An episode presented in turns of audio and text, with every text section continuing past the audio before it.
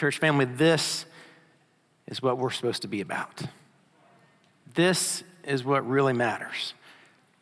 And if I'm honest with you, it's so easy for us to get distracted, isn't it? There are so many, not necessarily even bad things, but just temporary things that take our time, that we forget this is what our focus should be. That our focus in life, our focus as a church should be about seeking transformation in people's lives. But sometimes I'm afraid that we don't really get it. Sometimes I'm afraid that we don't truly understand that we are about the Lord's business, which is seeing people literally move from death to life. Amber, are you in the balcony up there? Maybe. I'm not going to call on you, I promise. But when we see stories like that, it's a reminder to me, I hope it's a reminder to you, that if Amber had not been introduced to Jesus Christ, if she had not trusted Jesus as her Savior, she would have spent eternity separated from God. Do we truly understand the weight of the responsibility, the weight of the gospel that we have been given to share with the rest of the world?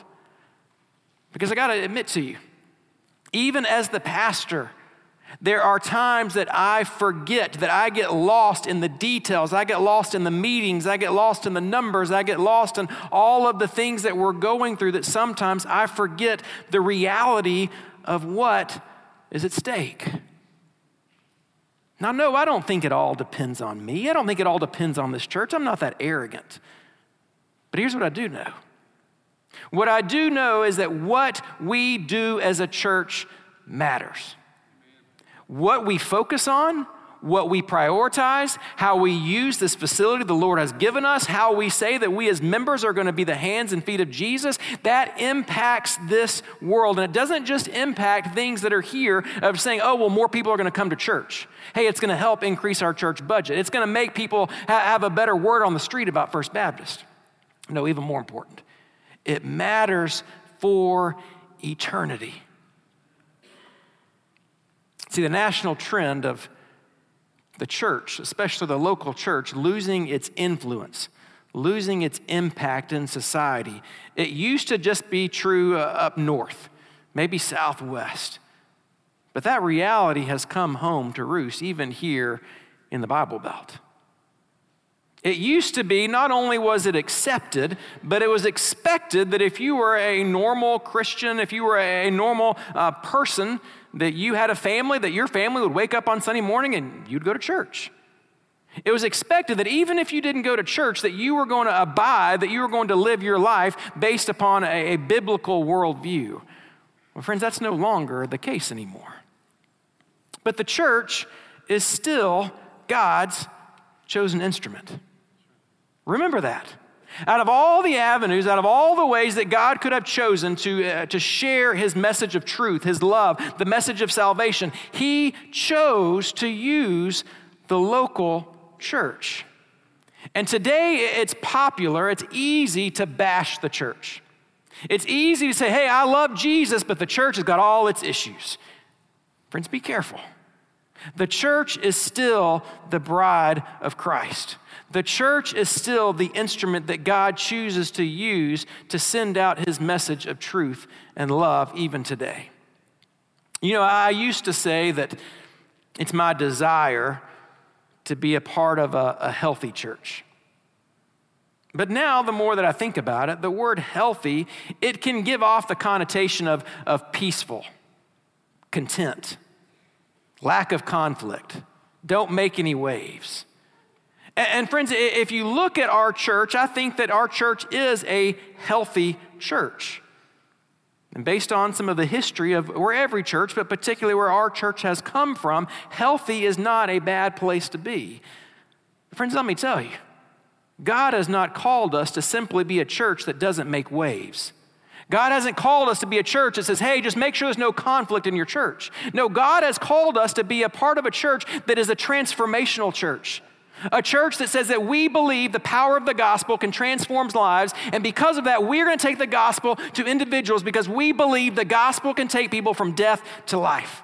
We want to be a part of a church that says we believe God's word so strongly that we believe the power of God can change marriages that are broken, and it can heal broken relationships. We want to be a part of a transformational church that says we believe in the power of the gospel so strongly that we're going to go into our community, we're going to go into our schools, we're going to go into our homeless community, we're going to go wherever the Lord takes us, and we believe the power of the gospel can transform even our community. We want to be a part of a church that we say, God, we desire for you to allow revival to take place here. God, we take our hands off this place. This isn't our church. You've allowed us to steward it for a little bit, but we want you to do what only you can do through this church. So here's my challenge.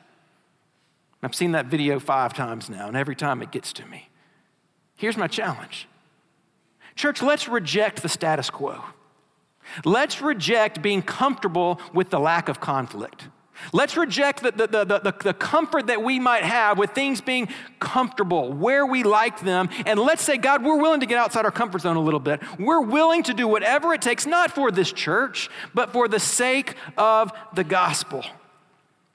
Let me remind you, every single day, there are dozens of people that you know, that I know, that we read in the obituaries, that die every single day, and apart from them having a lasting, genuine relationship with Jesus Christ, they will spend an eternity separated from God. Does that burden us? Do our hearts break over that fact?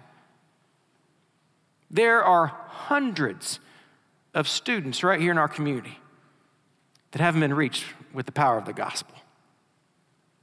I believe that today, more than ever before, it is more difficult to reach a 7th through 12th grader with the gospel of Christ than ever before. But you know what? I don't care how much it costs. I don't care how much time it takes. I don't care what it means for the sake of tradition. We must do whatever it takes to reach these students with the power of the gospel of Jesus Christ, because it is the only thing that has the power to save. I told Seth in staff meeting on Tuesday, I said, Seth, God didn't call you here to help us raise good moral kids. Sometimes I think that's what we want.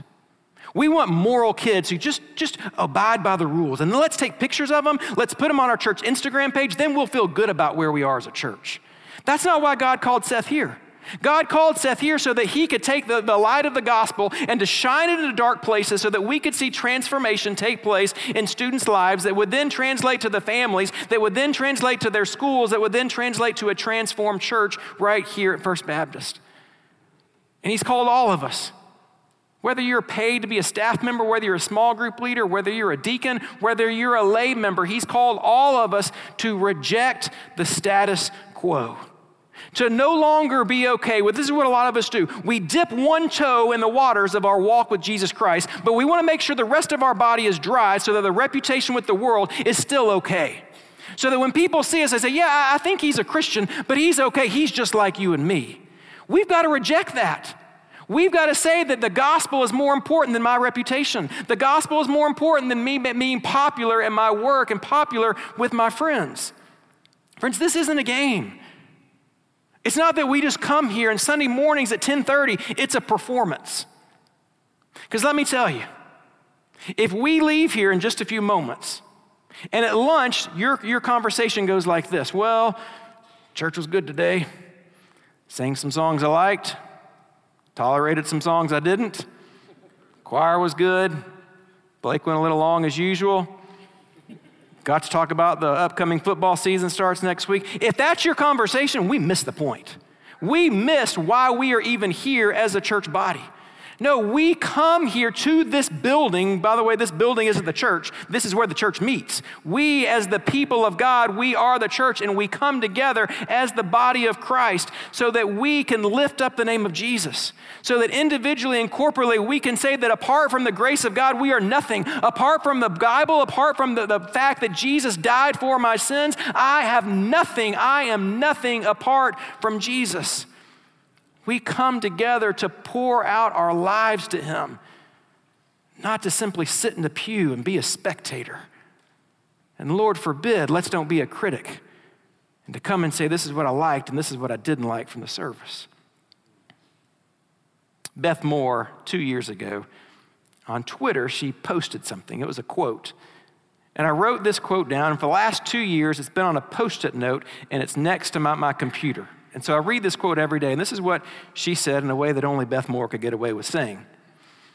What happens in our church services was never meant to be up to our pastors, worship teams, and leaders alone. We members are not spectators. God forbid that we'd sit back, eat a donut hole, and sure hope church is good today.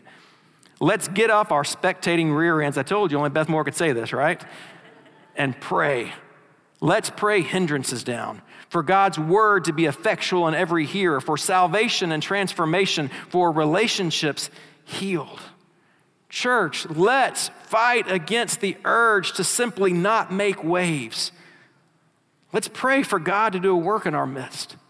Let's pray for God to do something that we can say, well, we can't take credit for that because only God could have done that. Let's say that we will completely, individually and corporately, we're selling out for him because he is the only thing worth selling out for. Not Alabama, not Auburn, nothing else. Only the gospel of Jesus Christ. See, I think that God wants to do something incredible in and through this church family. I really do.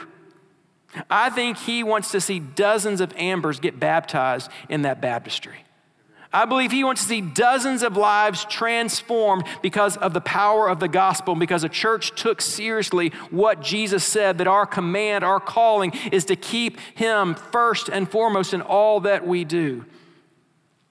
But here's the question. The question is, are we making ourselves available to be used by him?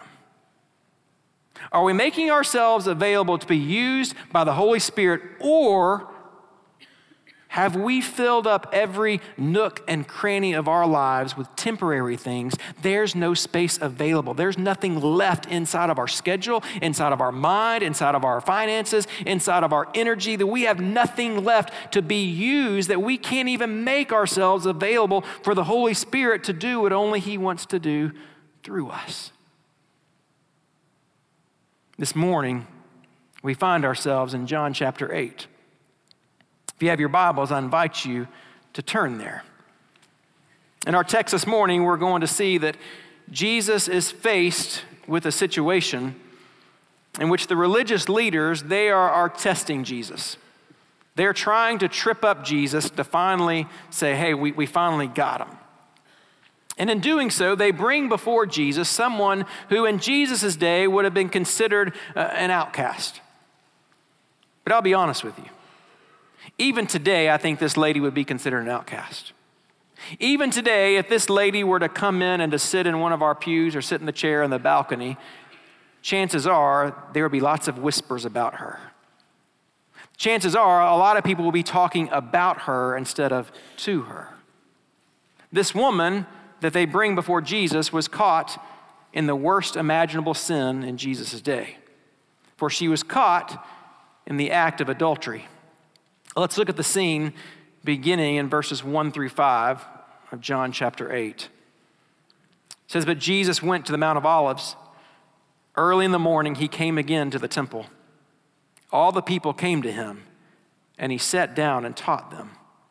The scribes and the Pharisees brought a woman who had been caught in adultery, and placing her in the midst, they said to him, teacher, this woman has been caught in the act of adultery.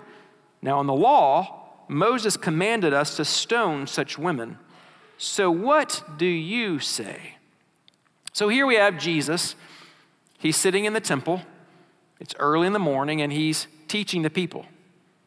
And while he's teaching the crowd, the religious leaders come up to him. Now remember, the religious leaders, they were opposing Jesus. And they use this opportunity, they seize this opportunity to put this woman before Jesus because they are testing him. Their goal is to discredit Jesus in the eyes of this crowd. You see, they thought that they had finally come up with the perfect trap for Jesus.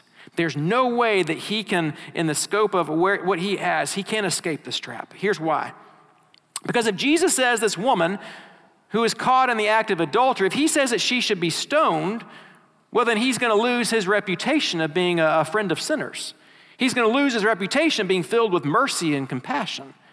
And in that same vein, if he said that she must be put to death, then he would have become a criminal. Why?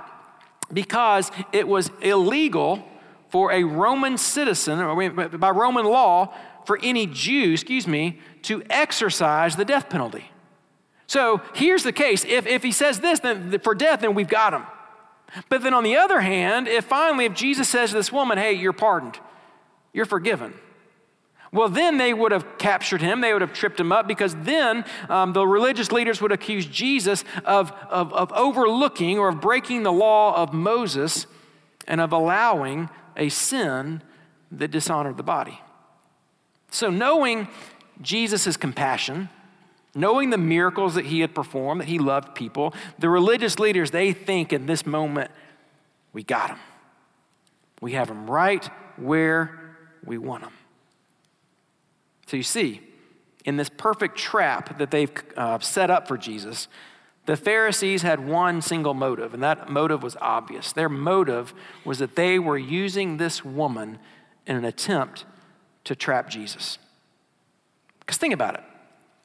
If what they were really after was justice, why would they not have brought the woman to a judge? Jesus wasn't a judge. Why didn't they take her before a court? They should have taken her to the Sanhedrin, but instead they bring her to Jesus because their motive was impure because they are trying to trap Jesus. Now let me pull back the curtain here for just a minute, and let's look at three of the characters that are involved in this story. In every story, we know that Jesus here is the main character of the story. But the three other characters that we have, first we have this woman. This woman who had just had her sin exposed publicly. She's humiliated. And now in my mind, I'm thinking that she's terrified, thinking that she's about to be stoned. The second set of characters involve the religious leaders.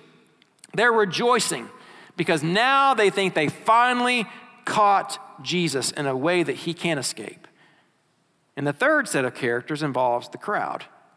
We're not told what the crowd is doing at this moment, but I have to believe that they're sitting there in silence, just eagerly anticipating, what's Jesus going to say? How's he going to respond to this one? And I want you to watch this, because how Jesus responds is absolutely brilliant. What he's going to do first is he's going to disturb the comfortable.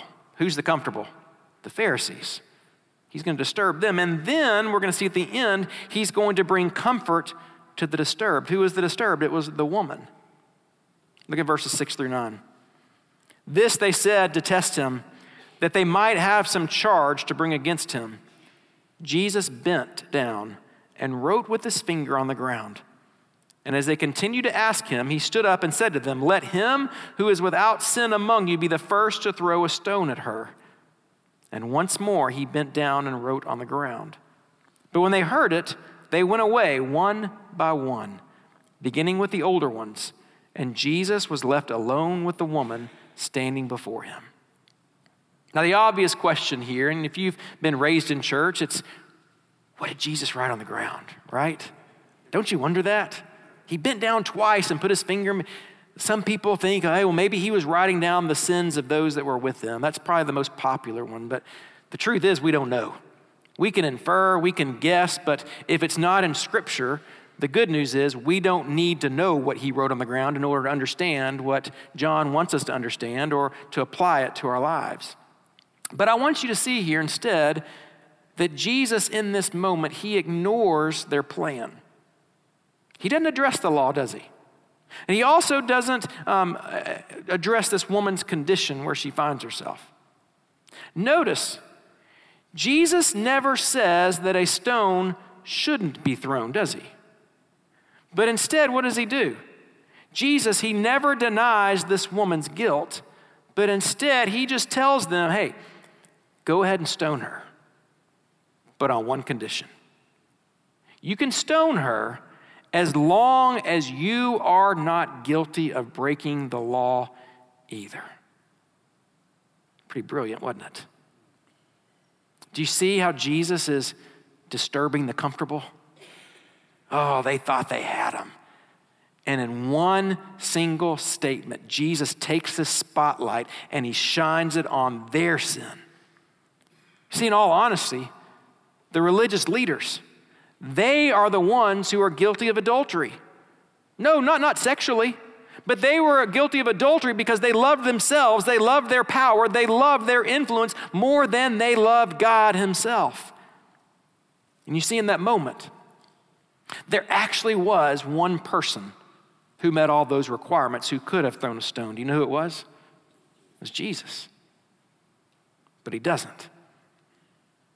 And in that moment, after Jesus makes this statement, the accuser saw not that woman, but now they see their own lives before God. And what does it say happened to them? One by one, they did what? They walked away. Sadly, this exposure to their sin, it did not lead to their repentance. It did not lead to the fact that, oh, now I understand that I am separated from God and I'm going to trust in Jesus. And friends, the same thing happens today.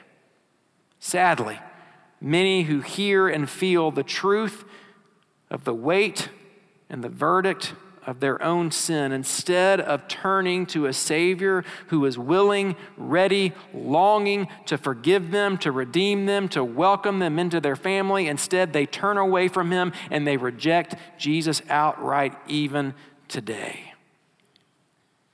Another thing I want you to think about here. There's another obvious question. Where's the man? If this woman was caught in the act of adultery, the man was there too, right? And according to the law of Moses, there had to be two witnesses that saw this act, and then they were to take the man and the woman before the judge, and according to the law, both the man and the woman were to be executed for their sin. But the fact that these religious leaders, they came with this woman and they said, what should we do with her? And the man is not there. It's near proof that she was set up. And now, watch how Jesus responds to this woman. Verses 10, the first part of 11. Jesus stood up and said to her, "Woman, where are they? Has no one condemned you?" She said, "No one, Lord." Now, alone in Jesus' presence, this woman had nothing. She says nothing. She has no excuse. She has no plea. She has no friend standing next to her. All she had was Jesus. And Jesus gives this guilty, remember, she's guilty. He gives this guilty woman his complete and undivided attention. Jesus asked her, "Woman, who's left here to condemn you?" She says, "No one."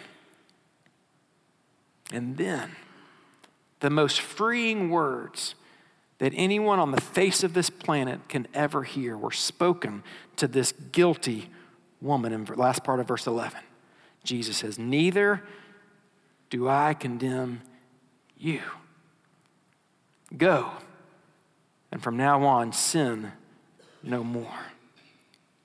Tenderly and filled with compassion, Jesus tells this woman, "Go, leave your life of sin behind you." Friends, Jesus didn't overlook her adultery. He didn't make excuses for her sin, but his ultimate will for her was to see her life transformed by the gospel. Again, Jesus didn't excuse her sin, but instead he calls her to repentance. And friends, he's saying the exact same thing to every single one of us today. He looks at us and says, "Friend, you are guilty, period. Can't blame someone else. You can't put the blame on them. You are guilty. Your sin is causing you to be, your sin needs to be judged by a holy God." But then at the same time, he says the exact same thing that he says to that woman, "I do not condemn you." You say, but how can Jesus say both things in the same breath? How can Jesus say you're guilty, but then in the next breath say, "But I don't condemn you"? We have to look at Romans chapter 8, where the Bible tells us there's therefore now no condemnation for those who are in Christ Jesus. You see, it's because of what Jesus did that God has the right to justify the ungodly. What do I mean? What I mean is that it's because of Jesus that that Jesus takes on God's condemnation. He takes his condemnation on your behalf. The verse that I use more and more regularly on Sunday mornings, but it still blows me away, is this verse from 2 Corinthians. And it says, "For our sake he made him," meaning Jesus, "to be sin who knew no sin." Why?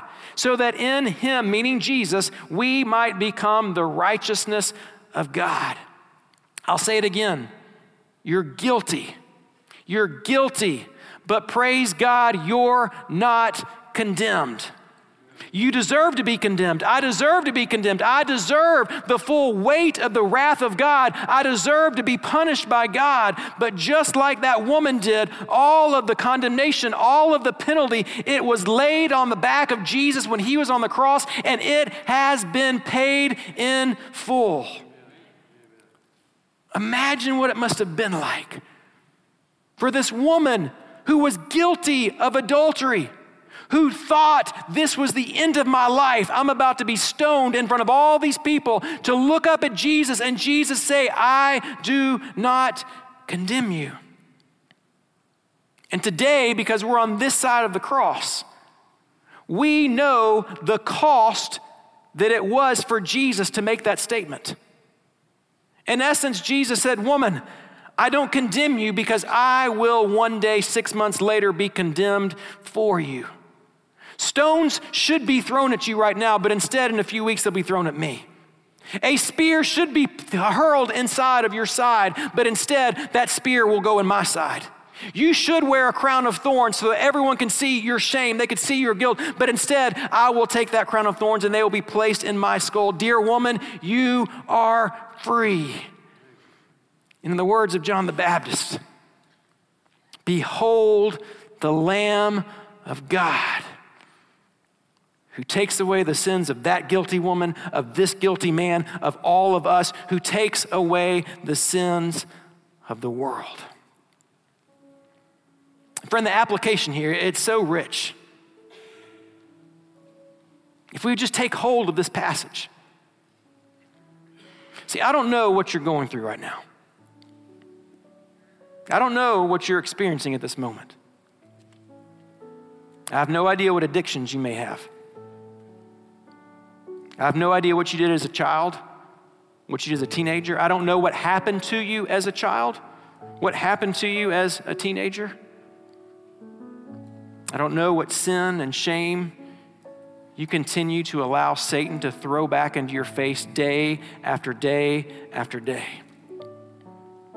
But here's what I do know. If you are a follower of Jesus, you are free from condemnation. It's called grace. Jesus paid it all.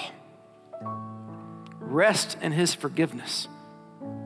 Rest in the ultimate price that was given so that you would not only face condemnation, but you would be relieved of that guilt, relieved of that shame that you have. Friends, if Jesus won't condemn you, why do you continue to condemn yourself? So right now, during our time of response, I want to encourage you to use this time to release that guilt, release that shame. Friend, it's already been paid for by the blood of Jesus. So ask God to remove the shame just as he's already removed your guilt, just as he's already taken your punishment, so you don't have to experience what you're going through right now. I know that it can be uncomfortable, and sadly, for some reason, in a First Baptist church, there can be a stigma about coming to the altar and praying. I hate that. But friends, let me encourage you. If you feel led during this time of response, I want to invite you to come to the altar. And here's what I want you to do. I want you to kneel down. I want you to pray. And I want you to release that burden. Give it up. It's not yours to bear. Jesus has already borne it. leave it here at the altar, and then walk out in victory. The victory that's already been paid for. The victory that's yours. And let's say, God, I'm not going to continue to struggle with that guilt. I'm not going to continue to struggle with that shame. Instead, I'm going to look forward because I know that you have given me a calling and it's much greater than my own life. And I want to make sure that I'm living my life for eternity. So I'm going to pray. And I want all of us, whether we come to the altar or we stay in our pews, as we sing this next song of Jesus paid it all. Maybe with open hands that you would say, God, I give it all to you. I release it. Help me to live in the victory that you purchased for me. Heavenly Father, we thank you for the example that you have given us in your word of this woman who was guilty, no excuses, guilty of sin. And yet her words, your words to her were so freeing, and we know they are freeing to us today if we would choose to accept them, that I do not condemn you. Lord, we praise you for the fact that you sent your son Jesus, who bore all of our sin, all of our shame, all of our guilt, not just a portion on the cross. And Lord, I pray right now that we would live in light of what has been paid for. Lord, I know that there are people in this room that for years haven't been able to let go of something in their past, something that's happened that they feel like they've got to earn your love. They've got to do something to earn your approval. I pray that right now, through the power of the Holy Spirit, that they would feel your love washing over them. I pray that they would experience freedom like they've never experienced it before. I pray that they would find a loving Savior who says, I've already paid for it. Allow me to comfort you, and your Holy Spirit would wrap them in your arms, and that you would guide them and lead them to a life that is abundant life, a life filled with meaning and purpose, a life that is lived for the sake of the glory of God. And Lord, if there's someone here today that has never trusted you as Savior, Lord, I pray that today they would repent of their sins. They would confess their best deeds are filthy rags compared to you. They would invite you to come into their life to be their Lord and Savior, and they would find a Savior ready, willing, and longing to forgive them, to redeem them, and to welcome them home. Lord, in these next few moments, would you have your own way? It's in Jesus' name that we pray. Amen.